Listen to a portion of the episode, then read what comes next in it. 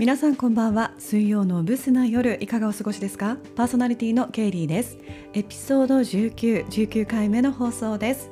えー、前回の放送を自分自身聞き直して思ったんですけれども食レポって難しいですね。本当に美味しいものって美味しいしか言葉が出ないんですよね。うん美味しい以外にないんですよ。なので逆に言ったらいまいちかなって思うものは良いところをね探そうとしてこたくさん言葉が出てくるのかなと思ったりなんかしました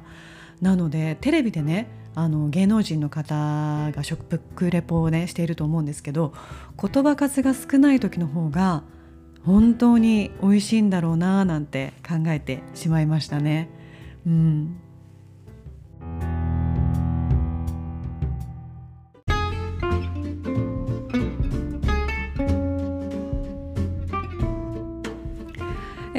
えー、今ですね私退職に向けて有給消化中でして、まあ、フリーの時間がたっぷりあります。そこでこの時間を有効活用したいと思ってアルバイトを始めてみました。ということで先週もですね2種類ほどアルバイトやってきました。えー、1つ目はですね日雇いのバイトで PCR 検査キットの開墾、えー、各医療関係や自治体から莫大に送られてくるキットをですねひたすら開墾するというバイトでした。え、作業はねあの考えることもないのでもうひたすらとにかくやればいいだけなんですけれども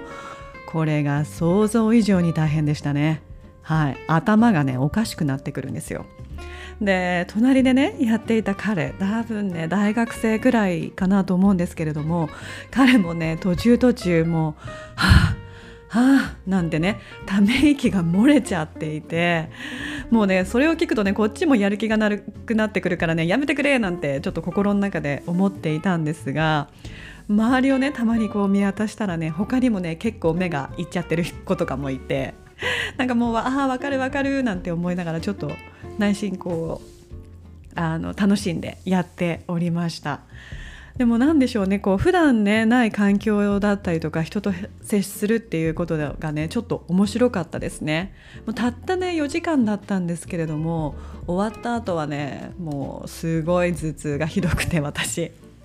もうあもう年かなもうついていけないかななんて思ったんですけれどもまあこれもこれでいい経験でしたね。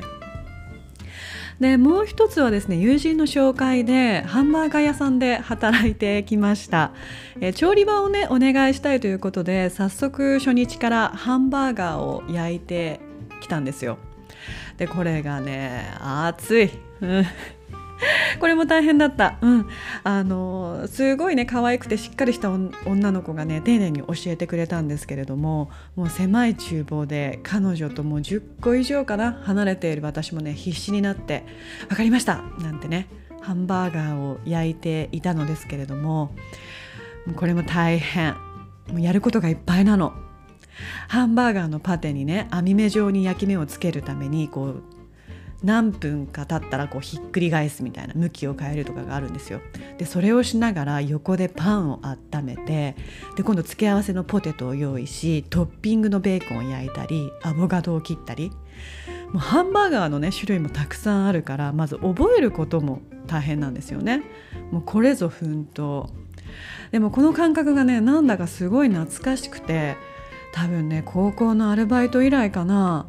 うん。まあ、たまにねこういった違った環境に飛び込んでみるっていうのも面白いなと思ってね。うん楽しんでいたんですけどやっぱりね昔みたいに体力がそこまでついていかないっていうのはこっちも感じさせられましたね。はい。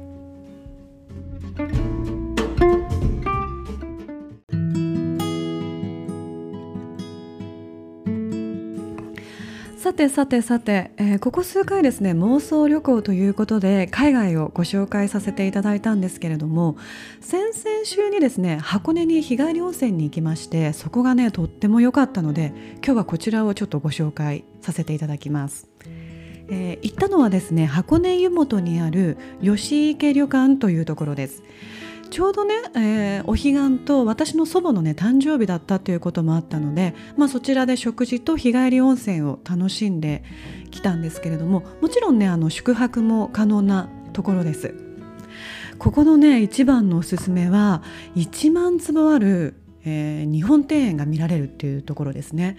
で日本庭園はですね中を歩くこともできて、まあ、中に池があったりベンチもあるので今のね時期なんかは本当に見て歩くのにはちょうどいいシーズンなんじゃないかなと思います。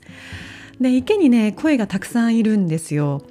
でね私ちょっと鯉が苦手でもうパクパクしながらね近寄ってこられるともうちょっとゲロってなってしまうのでそこは私避けて 見ないようにしてあの散歩してたんですけれどもでもとっても綺麗な庭園です。で何より私はねすごい良かったなって思ったのがサービスですね従業員の方の接客がねすごく徹底されていて例えばですねレストランを出る際は私たちがレストランを出る時はねあのスタッフ全員がまず作業の手を止めて「ありがとうございました」ってお辞儀をしてくれるんですよ。で他にもねあの外国のスタッフの方もちらほらいたんですけれども例えばね廊下ですれ違う際はあの私たちが通るまで待っていてくれたりお庭でもね庭師の方は同じような対応をしてくれました。私ねもともと接客業を長くやっていたのでこういったねサービスを受けるとすごく嬉しくなるんですよね。なのでねそういうサービスを受けてああもうここはちょっと次泊まってみたいなって思わせるような、うん、旅館でした。なのでちょっとおすすめです。もちろんね温泉もすごくこう広々としていて露天風呂からもね綺麗なお庭が見える開放感のあるお風呂で良かったですよ。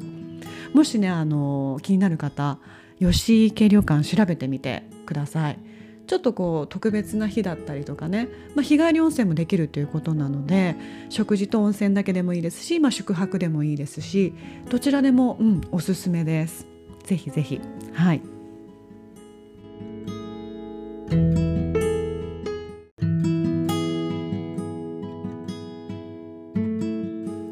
さて、えー、月末ということでですね今月ももいもいさんよりえー、届いております。もいもいさんのオラクルコーナー。4月の運勢をお届けいたします。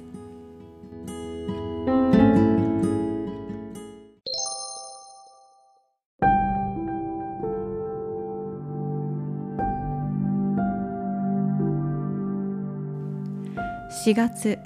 自分自身に戻るリラックスするありのままの姿でくつろぐふさわしい場所に到着する。あなたがそのままの自分の感情や思いを感じながら過ごす中で様々なことが見えてくるでしょう。これまでと同じことを選べばこれまでと同じ結果に。これまでと違うことを望めばこれまでとは違う結果になります。慣れていないことをあえて選ぶことによりあなたの中に新たなスタンダードが生じるかもしれません。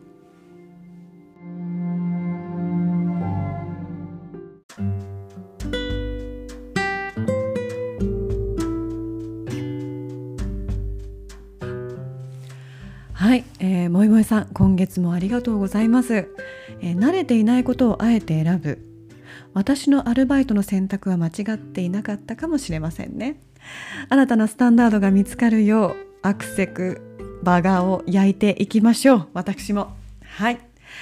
えー、それではそろそろ終わりにしようかな。今週もご清聴いただきありがとうございました。良い夜をお過ごしください。